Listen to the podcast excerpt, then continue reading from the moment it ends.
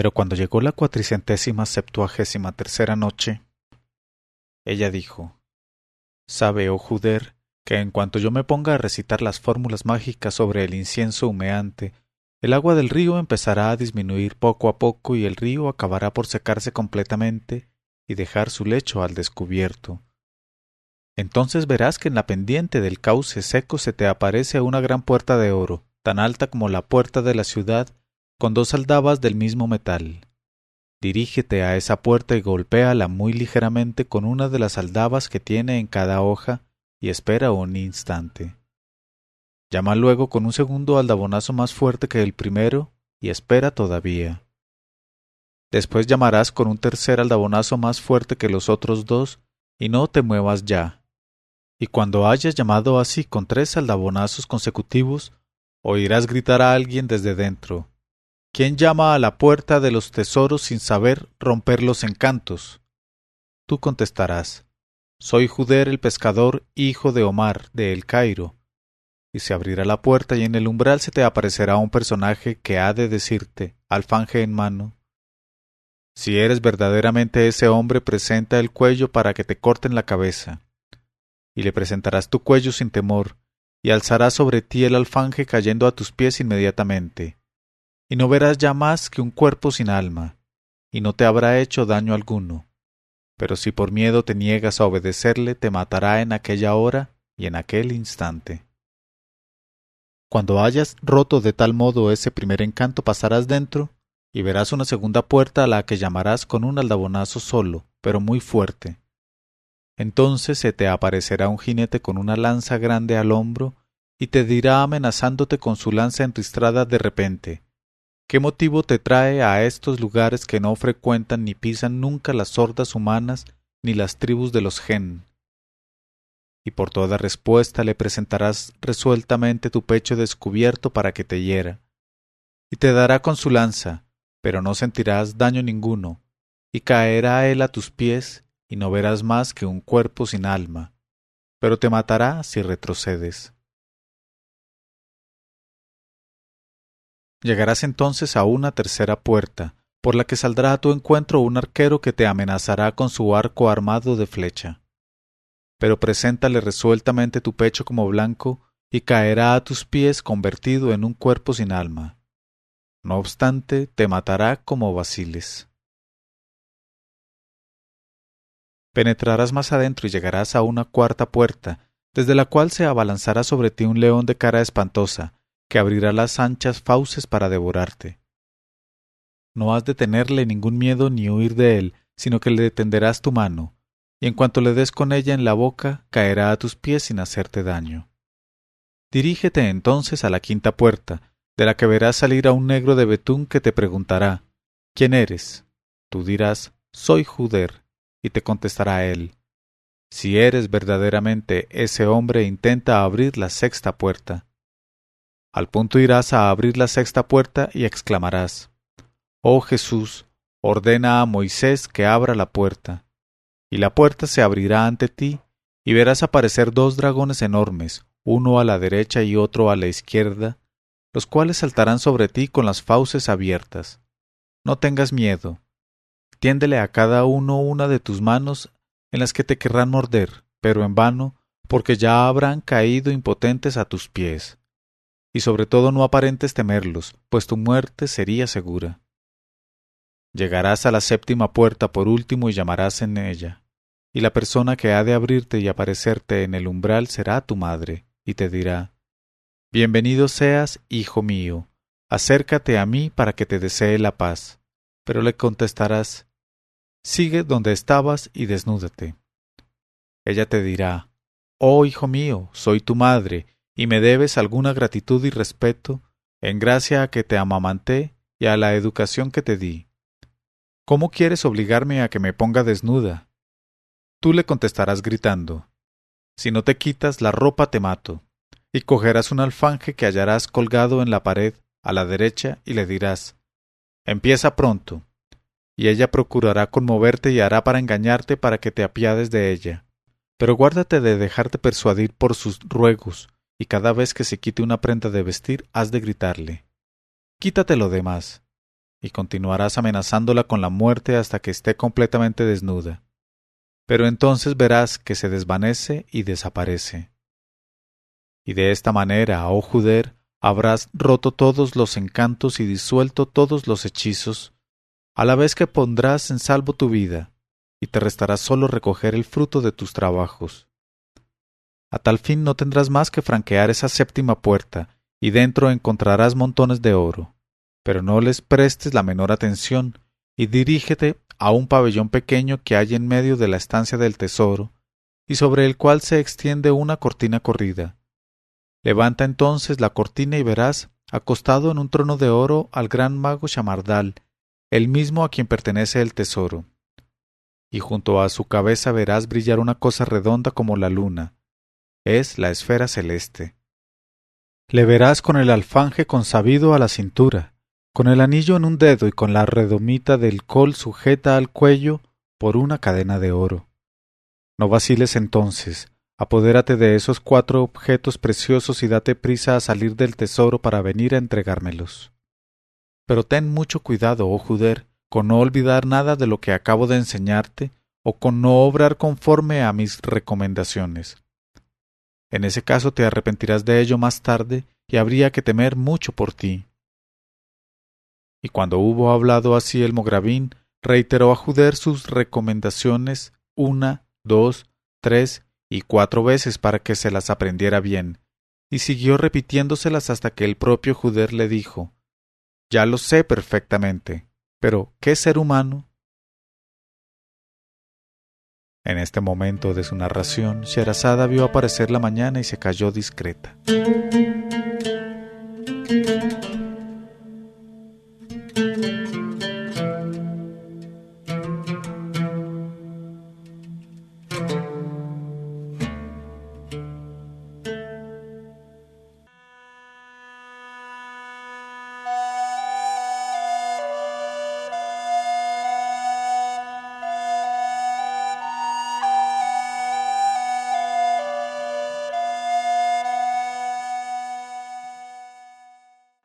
Y cuando llegó la cuatricentésima septuagésima cuarta noche, ella dijo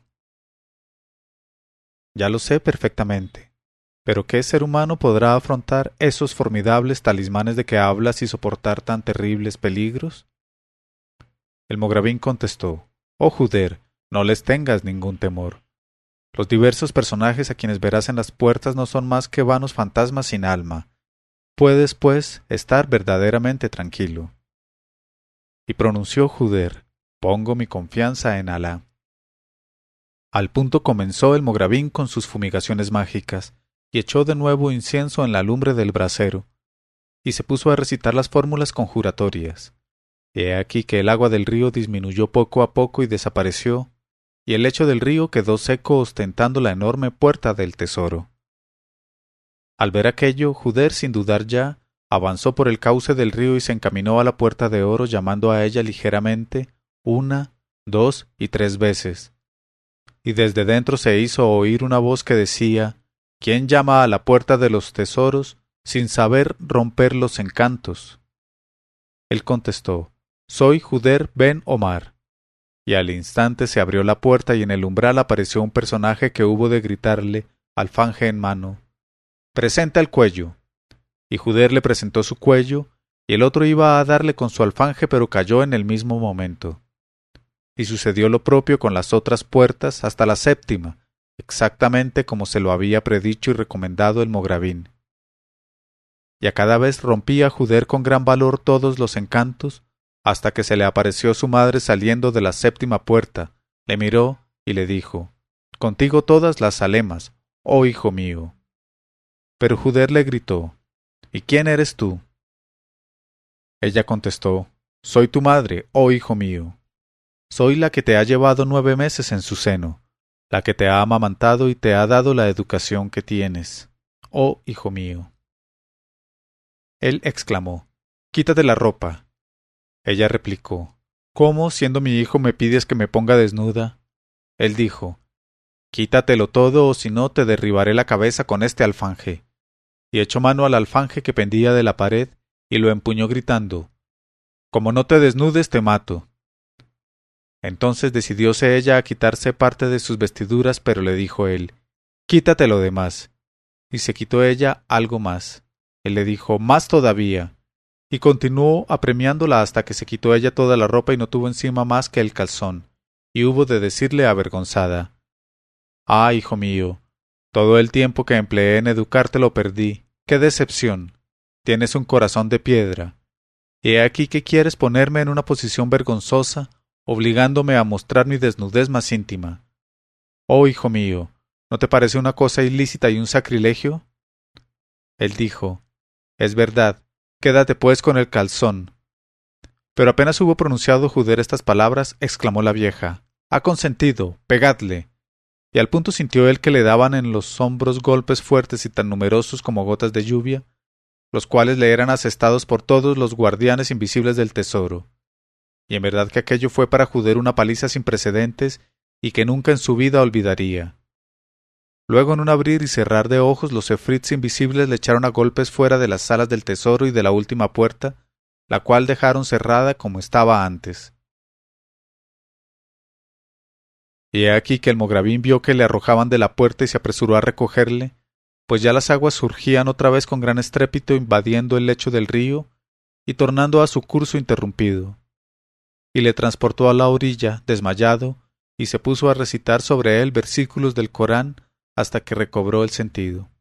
Entonces le dijo Ya había salvado todos los obstáculos y roto todos los encantos. Fue el calzón de mi madre lo que me hizo perder cuanto gané antes, y me atrajo esa paliza de la que aún tengo señales y le contó todo lo que le había ocurrido en el sitio del tesoro.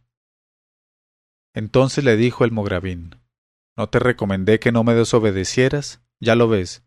Me has defraudado y te has defraudado a ti mismo por no querer obligarla a que se quitara el calzón. Por este año todo ha terminado, y tendremos que esperar hasta el año próximo para repetir nuestras tentativas. Desde ahora hasta entonces vivirás conmigo y llamó a los dos negros, que aparecieron enseguida, y plegaron la tienda de campaña y recogieron lo que estaba por recoger, y se ausentaron un momento para volver con las dos mulas, sobre las cuales montaron Juder y el Mogravín, regresando inmediatamente a la ciudad de Faz. Juder vivió pues en casa del Mogravín un año entero, poniéndose cada día un traje nuevo de gran valor y comiendo bien, y bebiendo de cuanto salía del saco, conforme a sus anhelos y deseos. Y he aquí que llegó el día de la nueva tentativa a primeros del año siguiente, y el Mogravín fue en busca de Juder y le dijo Levántate y vamos a donde tenemos que ir. Juder contestó Bueno. Y salieron de la ciudad y vieron a los dos negros que les presentaron las dos mulas, y subieron al punto a ellas y las guiaron en dirección del río, a cuyas orillas no tardaron en llegar. Se levantó y alfombró y amuebló la tienda de campaña como la vez anterior. Y después de comer, el mogravín cogió la caña hueca, las tabletas de cornalina roja, el bracerillo con lumbre y el incienso. Y antes de comenzar las fumigaciones mágicas, dijo a Juder Oh Juder, tengo que hacerte una recomendación. Juder exclamó Oh mi señor peregrino, en verdad que no vale la pena. Como no me olvidé de la paliza que recibí, Tampoco me olvidé de tus excelentes recomendaciones del año pasado. En este momento de su narración, Sherazada vio aparecer la mañana y se calló discretamente.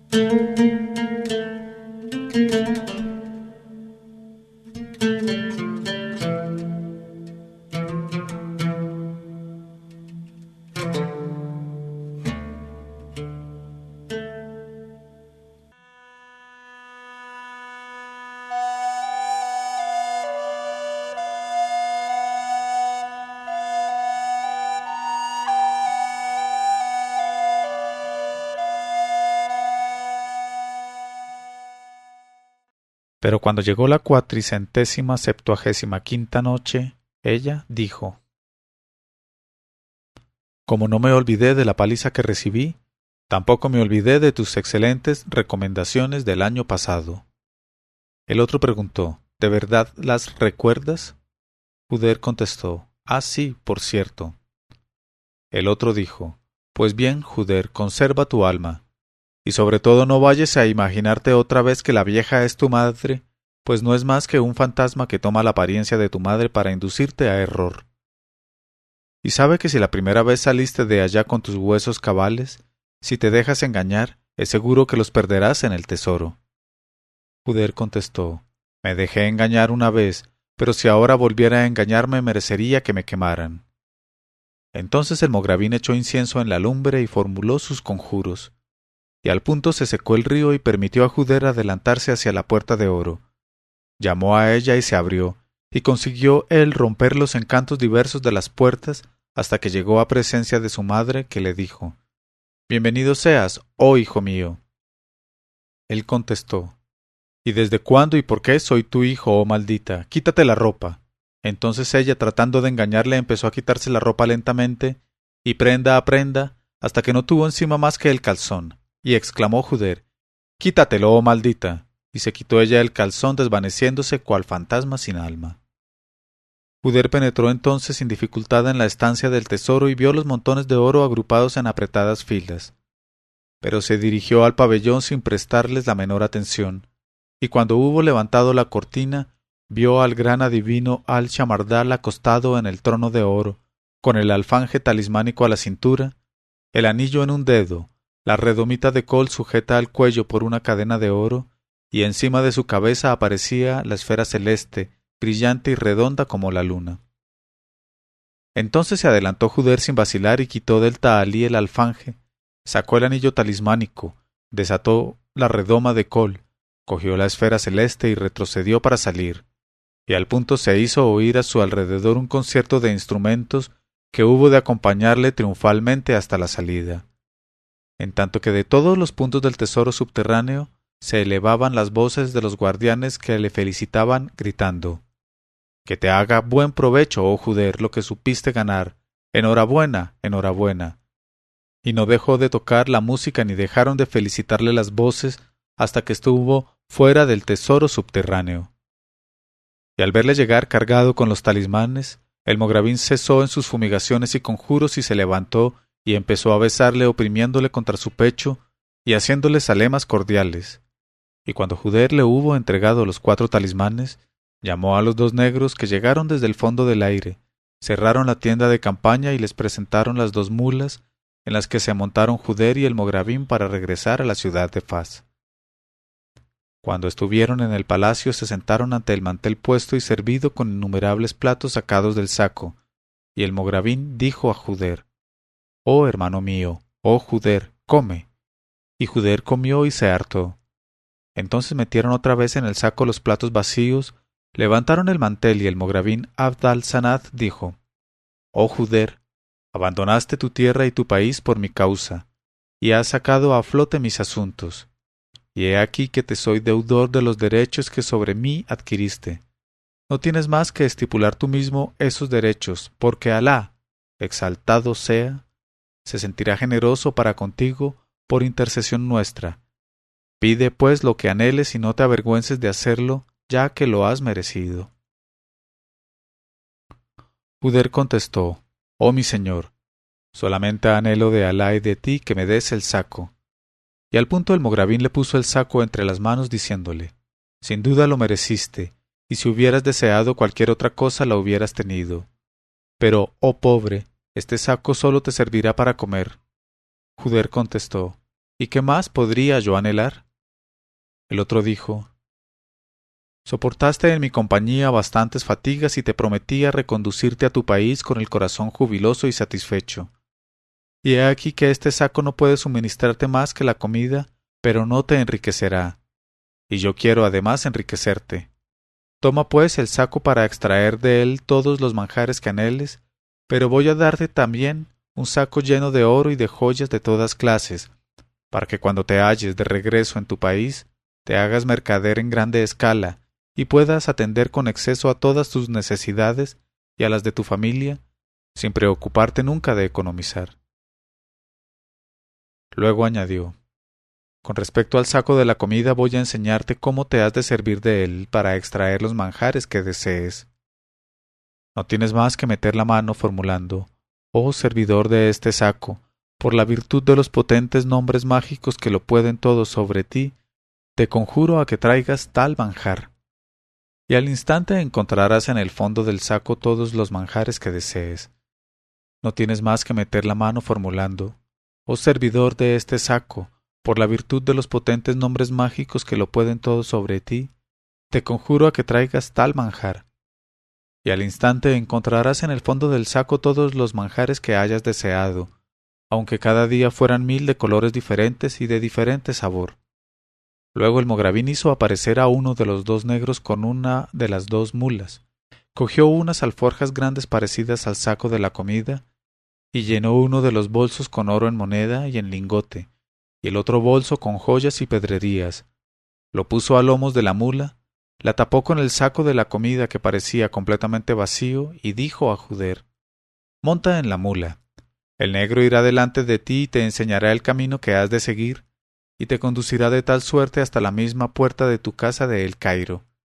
Y cuando llegues, coge los dos sacos y deja la mula al negro, que él me la traerá. Y no pongas a nadie al corriente de nuestro secreto. Y ahora me despido de ti en Alá. En este momento de su narración, Sherazada vio aparecer la mañana y se cayó discreta.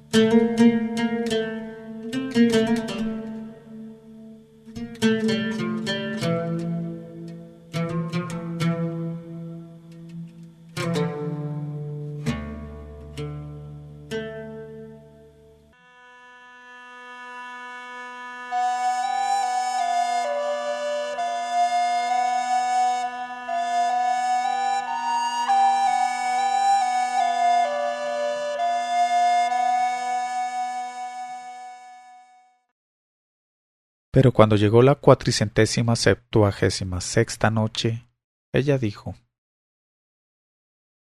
Y ahora me despido de ti en Alá. Juder contestó Alá aumente tu prosperidad y tus beneficios. Muchas gracias. Y subió a los lomos de la mula llevando consigo los dos sacos dobles, y se puso en camino precedido por el negro. Y la mula siguió fielmente al negro conductor durante el transcurso del día y de la noche, y únicamente necesitó un día para efectuar el viaje del Magreb a El Cairo. Porque al día siguiente por la mañana Juder se vio ante las murallas del Cairo y entró en su ciudad natal por la puerta de la Victoria. Y llegó a su casa, y vio sentada en el umbral a su madre, que con la mano tendida a los transeúntes pedía limosna diciendo Dadme algo por Alá. Al ver aquello abandonó la razón a Juder, que apeóse de la mula, y con los brazos abiertos se abalanzó a su madre, la cual hubo de echarse a llorar al verle, y la arrastró a la casa, después de coger los dos sacos y confiar la mula al negro para que se la llevara al mogravín, porque la mula era una genia y el negro un geni.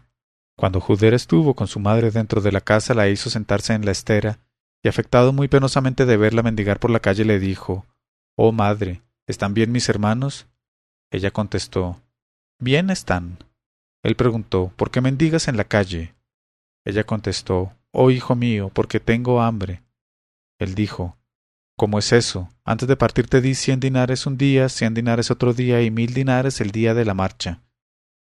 Ella dijo Oh hijo mío, tus hermanos imaginaron contra mí una estratagema y consiguieron cogerme todo ese dinero, echándome luego de la casa, y para no morirme de hambre me he visto obligada a mendigar por las calles.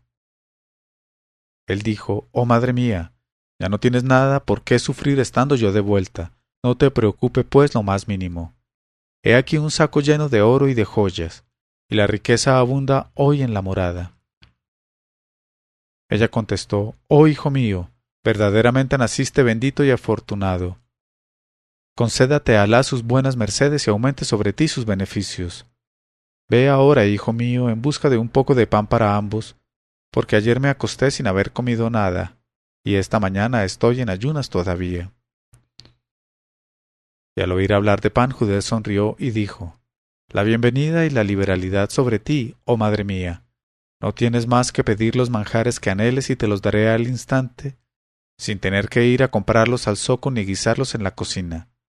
Ella dijo Oh hijo mío, el caso es que no veo que tengas nada de comer y por todo equipaje no has traído más que esos dos sacos, vacío uno de ellos. Él dijo, Tengo todos los manjares que quieras, y de todos los colores. Ella dijo, Hijo mío, el hambre. Él dijo, es verdad. Cuando el hombre está necesitado se contenta con la menor cosa, pero habiendo abundancia de todo da gusto escoger y comer solo las cosas más delicadas. Y he aquí que tengo en abundancia de todo y puedes elegir. Ella dijo, Entonces, hijo mío, deseo un panecillo caliente y un pedazo de queso. Él contestó, Oh madre mía, eso no es digno de tu categoría. Ella dijo, Más bien que yo sabrás tú lo que es mejor. Haz pues lo que mejor te parezca. Él dijo, Oh madre mía, me parece lo mejor y más digno de tu categoría un cordero asado, y también unos pollos asados y arroz sazonado con pimienta. Asimismo, me parecen propios de tu categoría las tripas rellenas, las calabazas rellenas, los carneros rellenos, las chuletas rellenas, la quenafa hecha con almendras, miel de abejas y azúcar, los pasteles rellenos de alfónsigos y perfumados con ámbar, y los losanges de baclaua. Al oír estas palabras, la pobre mujer creyó que su hijo se burlaba de ella o que había perdido la razón y exclamó Yu, yu, ¿qué te ha sucedido, oh hijo mío, oh Juder? ¿Sueñas o acaso te has vuelto loco? Él dijo ¿Y por qué? Ella contestó Pues porque acabas de citarme cosas tan asombrosas y tan caras y tan difíciles de preparar, que costaría un trabajo improbo poseerlas. Él dijo Por mi vida que necesito absolutamente que comas al instante cuanto acabo de enumerar. Ella contestó Pues aquí no veo por ninguna parte nada de eso. Él dijo Tráeme el saco. Y le llevó ella el saco y lo palpó y lo encontró vacío. Se lo dio sin embargo y al punto metió la mano él en el saco y extrajo primero un plato de oro en que se alineaban olorosas y húmedas y nadando en su propia salsa apetitosa, las tripas rellenas. Luego metió la mano por segunda vez y una porción de veces más para ir sacando sucesivamente todas las cosas que había enumerado y hasta algunas otras que no hubo de enumerar. Y le dijo su madre Hijo mío, el saco es pequeñito y estaba completamente vacío, y he aquí que sacaste de él todos esos manjares y todos esos platos. ¿Dónde estaba todo? Él dijo Oh, madre mía, has de saber que este saco me lo dio el mogravín, y está encantado. Tiene por servidor un geni que obedece las órdenes que se le dan según tal fórmula. Y le dijo la fórmula, y le preguntó su madre. Así, pues, si yo meto la mano en este saco pidiendo un manjar con arreglo a la fórmula, ¿lo encontraré? Él dijo, sin duda. Entonces metió la mano ella y dijo, Oh servidor de este saco, por la virtud de los nombres mágicos que lo pueden todo sobre ti, te conjuro a que me traigas además otra chuleta rellena. En este momento de su narración, Sherazada vio aparecer la mañana y se calló discreta. thank you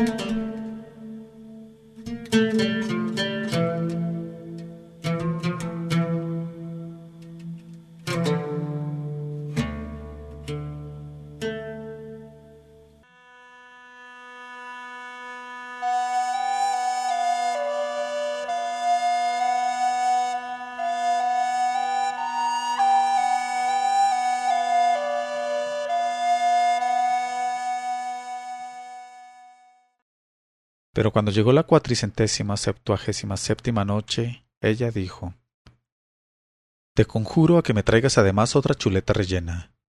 Y al punto notó debajo de su mano el plato y lo sacó del saco. Y era una chuleta rellena maravillosamente y aromatizada con clavo y otras especias finas.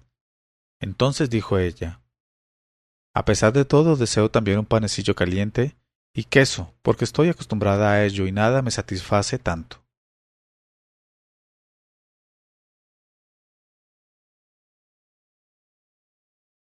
Y metió la mano, pronunció la fórmula y extrajo lo que había pedido. A la sazón le dijo Juder Oh madre mía, es preciso que cuando acabemos de comer metamos otra vez en el saco los platos vacíos porque así lo exige el talismán. Y sobre todo, no divulgues el secreto y oculta bien este saco en tu cofre para no sacarlo más que en el momento que se necesite. Pero no tengas cuidado por lo demás. Sé generosa con todo el mundo, con los vecinos y los pobres y sirve de todos los manjares a mis hermanos, igual estando yo presente que en mi ausencia. Y he aquí que apenas había acabado de hablar Juder entraron sus dos hermanos y vieron la comida maravillosa. Porque acababan de saber la noticia de la llegada de su hermano Juder por un hombre del barrio que les dijo Vuestro hermano acaba de llegar de viaje, montado en una mula, precedido por un negro y vestido con trajes que no tienen igual. Y se dijeron entonces, pluguiera a Alá que no hubiésemos maltratado a nuestra madre nunca, porque sin duda va a contarle ahora lo que le hicimos sufrir, y cuál será nuestra confusión frente a él entonces. Pero añadió uno de ellos, Nuestro hermano es compasivo, de todos modos, aunque ella le contara la cosa, nuestro hermano es aún más compasivo que ella y más indulgente. Y si alegamos cualquier disculpa de nuestra conducta, admitirá nuestra disculpa y nos excusará. Y al cabo decidiéronse a buscarle. Así pues, cuando entraron y los vio Juder, se levantó en honor suyo y hubo de desearles la paz con las mayores muestras de consideración y les dijo Sentaos y comed con nosotros. Y se sentaron y comieron, y estaban muy debilitados y enflaquecidos por el hambre y las privaciones. Cuando acabaron de comer y se sintieron saciados, Juder les dijo Oh hermanos míos, coged lo que sobró de la comida y repartídselo a los pobres y a los mendigos de nuestro barrio. Ellos contestaron Oh hermano nuestro, mejor será que nos lo guardemos para cenar. Juder les dijo A la hora de cenar tendréis bastante más. Entonces recogieron las sobras y salieron para repartirlas entre los pobres y los mendigos que pasaban, diciéndoles Tomad y comed. Tras de lo cual devolvieron los platos vacíos a Juder que se los entregó a su madre, diciéndole Mételos en el saco.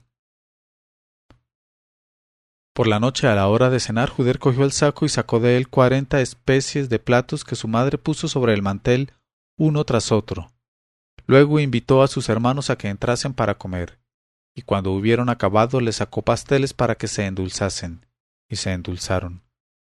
Entonces les dijo Coged lo que sobró de la comida y repartidlo entre los pobres y los mendigos.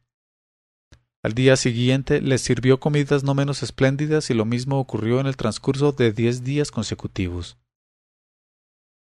Pero al cabo de este tiempo Salem dijo a Salim ¿Sabes cómo se arregla nuestro hermano para servirnos comidas tan espléndidas a diario una por la mañana, otra a mediodía, otra por la noche y por la noche también pasteles? En verdad que ni los sultanes comen así. ¿De dónde pudo venirle semejante fortuna y tanta opulencia? Y es cosa de preguntarse a sí mismo de dónde saca todos esos manjares asombrosos y esa pastelería, si jamás le vemos comprar nada, ni encender lumbre, ni atender a la cocina, ni poseer cocinero. Y contestó Salim Por Alá que no sé nada. ¿Pero conoces a alguien que pueda revelarnos la verdad de todo eso? El otro dijo Únicamente nuestra madre podría ilustrarnos acerca del particular. Y al instante imaginaron una estratagema y entraron en casa de su madre, en ausencia de su hermano, y le dijeron Oh madre nuestra, tenemos hambre. Ella contestó Pues regocijaos porque vais a satisfacerla enseguida y entró en la sala donde estaba el saco, metió la mano en él pidiendo al servidor algunos manjares bien calientes, y los sacó al punto para llevárselos a sus hijos que le dijeron Oh Madre nuestra, estos manjares están calientes, y el caso es que jamás te vemos cocinar ni soplar la lumbre. Ella contestó Los cojo del saco. Ellos preguntaron ¿Y qué saco es ese? Ella contestó Es un saco encantado y el genio servidor del saco proporciona cuanto se le pide. Y les explicó la fórmula y les dijo Guardad el secreto. Ellos contestaron Puedes estar tranquila, guardaremos el secreto. Y después de haber experimentado por sí mismos las virtudes del saco y conseguir extraer de él varios manjares, se quedaron tranquilos por aquella noche. Pero al día siguiente Salem dijo a Salim Oh hermano mío, ¿Hasta cuándo vamos a continuar viviendo en casa de Juder como unos criados comiendo de limosna? ¿No te parece mejor que nos valgamos de alguna estratagema para coger ese saco y llevárnoslo para nosotros solos? Salim contestó ¿Y qué estratagema inventaríamos? El otro dijo Sencillamente venderle nuestro hermano Juder al capitán mayor del mar de Suez. Salim preguntó ¿Y cómo nos arreglaremos para venderle? Salem contestó Iremos tú y yo a ver a ese capitán mayor que en este momento se halla en el Cairo. En este momento de su narración, Sherazada vio aparecer la mañana y se calló discretamente.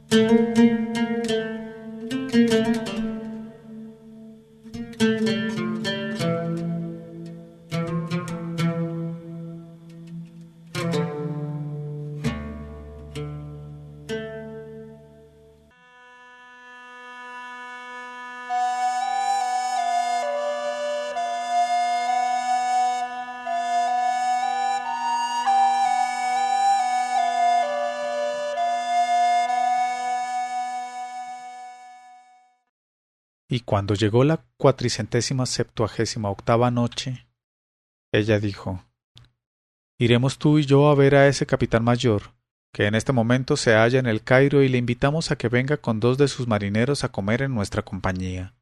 Y ya verás, tú no tienes más que asentir a todas las palabras que yo diga a Juder, y ya verás lo que le hago antes de que acabe la noche. Cuando se pusieron de acuerdo acerca de la venta de su hermano le proyectaban, fueron en busca del capitán mayor de Suez y le dijeron después de las alemas Oh capitán, venimos para verte, para algo que te regocijará sin duda. El capitán contestó Bueno. Ellos dijeron Somos dos hermanos, pero tenemos otro hermano que es un bergante que no sirve para nada.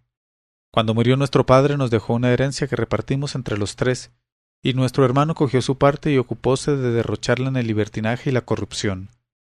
Y cuando vióse reducido a la miseria empezó a tratarnos con una injusticia extraordinaria, y acabó por citarnos ante jueces inicuos y opresores, acusándonos de haberle privado de su parte de herencia. Y no tardaron los jueces inicuos y corrompidos en hacernos proceso. Pero no se contentó él con esta primera fechoría y hubo de citarnos por segunda vez ante los opresores, y de tal modo consiguió reducirnos a la última miseria. Y como no sabemos lo que medita ahora contra nosotros, venimos en tu busca para pedirte que nos libres de su presencia, comprándonosle para utilizarle como remero en alguno de tus navíos. El capitán mayor contestó ¿Podríais dar con cualquier estratagema para traerle aquí? En ese caso yo me encargo de hacer que le transporten al mar sin tardanza. Ellos contestaron muy difícil será traerle hasta aquí, pero deja que te invitemos esta noche y llévate consigo solo dos de tus hombres, y cuando esté dormido le cogeremos entre los cinco, le pondremos en la boca una mordaza y te lo entregaremos. Y a favor de la noche puedes sacarle de la casa y hacer con él lo que quieras. El capitán les contestó Con todo el oído y la obediencia, ¿queréis cedérmelo por cuarenta dinares? Ellos contestaron muy poco es, en verdad, pero por ser para ti accederemos. A la caída de la tarde irás, pues, a tal calle junto a la mezquita tal, donde encontrarás esperándote a uno de nosotros. Y no te olvides de llevar contigo dos de tus hombres. Y se fueron en busca de Juder, y al cabo de cierto tiempo que pasaron con él hablando de distintas cosas, Salem le besó la mano en actitud suplicante. Y Juder le dijo ¿Qué quieres, oh hermano mío? El otro contestó Sabrás, oh hermano mío, oh Juder, que tengo un amigo que hubo de invitarme bastantes veces a su casa durante tu ausencia, y siempre me trató con muchos miramientos. Así es que le estoy muy agradecido. Hoy estuve a hacerle una visita para darle las gracias, y me invitó a cenar con él, pero yo le dije En verdad que no puedo dejar solo en casa a mi hermano Juder. Me dijo él Tráele contigo. Contesté No creo que acepte pero acepta tú nuestra invitación y ven esta noche a comer con mis hermanos. Y como estaban presentes sus hermanos, los invité también, creyendo que no aceptarían la invitación. Pero desgraciadamente no pusieron ninguna dificultad, y su hermano, al ver que aceptaban, aceptó a sí mismo y me dijo Espérame a la entrada de tu calle junto a la puerta de la mezquita, y allí estaré con mis hermanos para reunirme contigo. Y el caso es, oh hermano mío Juder, que ya deben estar allá, y me tienes muy avergonzado en tu presencia por haberme tomado esa libertad. Y si quieres en verdad que por siempre te esté reconocido, acéptales como huéspedes por esta noche. Nos colmaste de beneficios y en tu morada reside la abundancia, oh hermano mío. Pero si por cualquier razón no los quieres, como huéspedes en tu casa, permíteme que les invite en casa del vecino donde yo mismo les serviré. Juder contestó ¿Y por qué invitarle en casa del vecino, oh Salem? ¿Acaso es nuestra casa tan estrecha y tan inhospitalaria? ¿O tal vez no tenemos qué darle de cenar? ¿No te da verdaderamente vergüenza consultarme semejante cosa? No tienes más que hacerles entrar y servirles en abundancia manjares y confituras, sin parsimonia y disponiendo de todo. Y si en lo sucesivo invitas a tus amigos durante mi ausencia, Bastará con que pidas a nuestra madre todos los manjares necesarios y aun los superfluos. Ve pues a buscar a tus amigos de esta noche. Las bendiciones han bajado hasta nosotros por mediación de tales huéspedes, oh hermano mío. Al oír estas palabras, Salem besó la mano de Juder y se fue a la puerta de la mezquita en busca de los individuos consabidos, con quienes se apresuró a volver a la casa. Y Juder levantóse en honor suyo y les dijo La bienvenida sea con vosotros. Luego les hizo sentarse a su lado y se puso a charlar con ellos amistosamente, sin sospechar lo que le ocultaba el destino de quien aquella gente era instrumento. y rogó a su madre que extendiera el mantel y le sirviera una comida de cuarenta platos de distinto color, diciéndole Tráenos tal color y tal color y tal color. Y comieron y se hartaron los invitados, creyendo que tan espléndida comida era debida a la generosidad de los hermanos Salem y Salim. Luego, transcurrida ya la tercera parte de la noche, se sirvieron los dulces y pasteles, y se comió hasta medianoche. Entonces, a una señal de Salem, los marineros se precipitaron sobre Juder y entre todos le sujetaron, le amordazaron, le ataron sólidamente los brazos, le agarrotaron los pies, y le sacaron de la casa a favor de las tinieblas, poniéndose al punto en camino para Suez. Y cuando llegaron arrojáronle al fondo de uno de los navíos con grillos en los pies, entre otros esclavos y forzados, y le condenaron a prestar servicio un año entero en los bancos de los remeros. Y esto en cuanto a Juder. En este momento de su narración, Sherazada vio aparecer la mañana y se cayó discreta.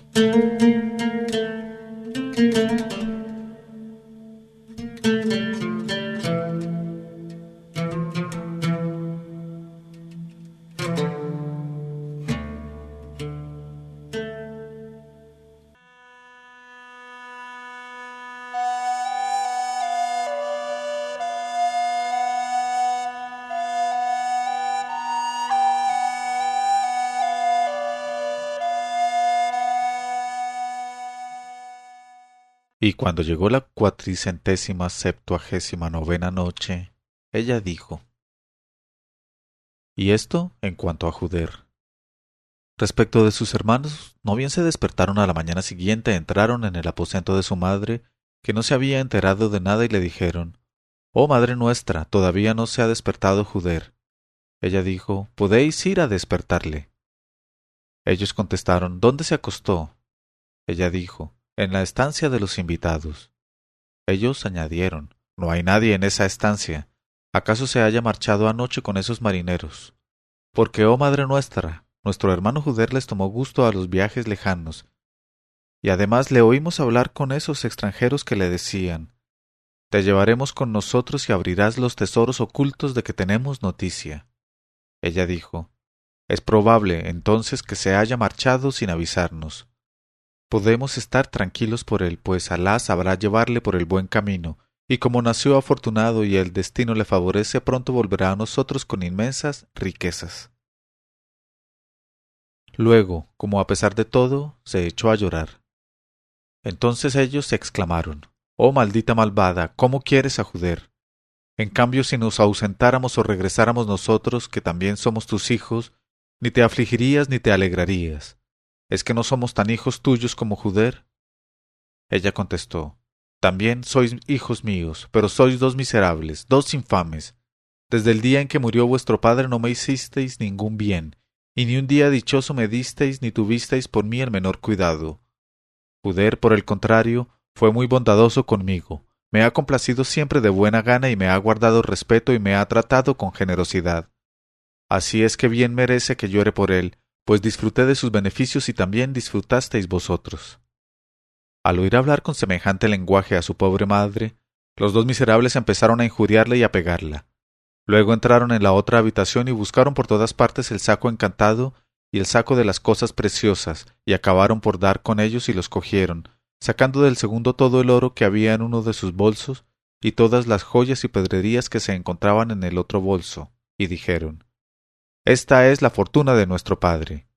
Pero la madre exclamó No, por Alá, es la fortuna de vuestro hermano Juder que la trajo del país de los mogravines. Entonces le dijeron ellos Mientes, es la fortuna de nuestro padre, y tenemos derecho a usar de ella nuestro antojo. Y al punto se dispusieron a repartirla entre los dos. Pero no lograron ponerse de acuerdo acerca de la posesión del saco encantado, porque decía Salem Me lo llevo yo, y decía Salim, me lo llevo yo. Y surgió entre ellos la disputa y la querella. A la sazón hubo de decirle su madre, Oh hijos míos, ya os repartisteis el saco del oro y las joyas, pero este otro saco no puede repartirse ni cortarse, pues se rompería su encanto y perdería sus virtudes. Lo mejor es que me lo dejéis, y todos los días sacaré de él los manjares que deseéis y tantas veces como le deseéis. Y por lo que a mí afecta os prometo contentarme con un pedazo de pan o con lo que me dejéis vosotros. Y si además quisierais darme lo indispensable, como vestidos, será por una generosidad de parte vuestra y no por obligación. De tal modo, cada uno de vosotros podrá dedicarse sin contratiempos a ejercer el comercio que le parezca. No me olvido de que ambos sois hijos míos y de que yo soy vuestra madre. Permanezcamos unidos y pongámonos de acuerdo para que cuando regrese vuestro hermano no tengáis que reprocharos nada ni avergonzaros frente a él de vuestras acciones. Pero no quisieron aceptar sus consejos y se pasaron la noche disputando a voces y regañando tan fuerte que un alguacil del rey que estaba invitado en la casa contigua oyó lo que decían y comprendió al dedillo el motivo del litigio. Así es que por la mañana se apresuró a ir a palacio pidiendo que le concediera audiencia al rey de Egipto, que se llamaba Shams al-Daula, y le contó cuanto había oído. Y enseguida envió el rey a buscar a los dos hermanos de Juder y les hizo sufrir tortura hasta que hicieron declaraciones completas. Entonces el rey les quitó los dos sacos y los arrojó a ellos en un calabozo, tras de lo cual señaló a la madre de Juder una pensión suficiente para sus necesidades cotidianas. Y esto en cuanto a todos ellos. Pero volvamos a Juder. Cuando ya hacía un año que estaba de esclavo en el navío perteneciente al capitán mayor de Suez, se levantó una tempestad que puso en peligro el navío y lo desamparó y lo arrojó contra una costa escarpada, de modo que se estrelló el barco y se ahogaron todos los que en él iban, excepto Juder que pudo ganar a nado la orilla. Y logró adentrarse por tierra, y de tal suerte llegó a un campamento de beduinos nómades que le interrogaron acerca de su estado y le preguntaron si era marino, y les contó que, efectivamente, era marino a bordo de un navío que había naufragado, y les dio detalles de su historia. Y aquí que en el campamento había un mercader oriundo de Yeda, que sintió compasión por Juder y le dijo ¿Quieres entrar a mi servicio, oh egipcio? Y te daré ropa y te llevaré conmigo a Yeda, y Juder consintió entrar a su servicio y partió con él, y llegó a Yeda, donde el mercader le trató generosamente y le colmó de beneficios. Algún tiempo después el mercader fue en peregrinación a la Meca y le llevó también consigo. Cuando llegaron a la Meca, en este momento de su narración, Sherazada vio aparecer la mañana y se cayó discreta.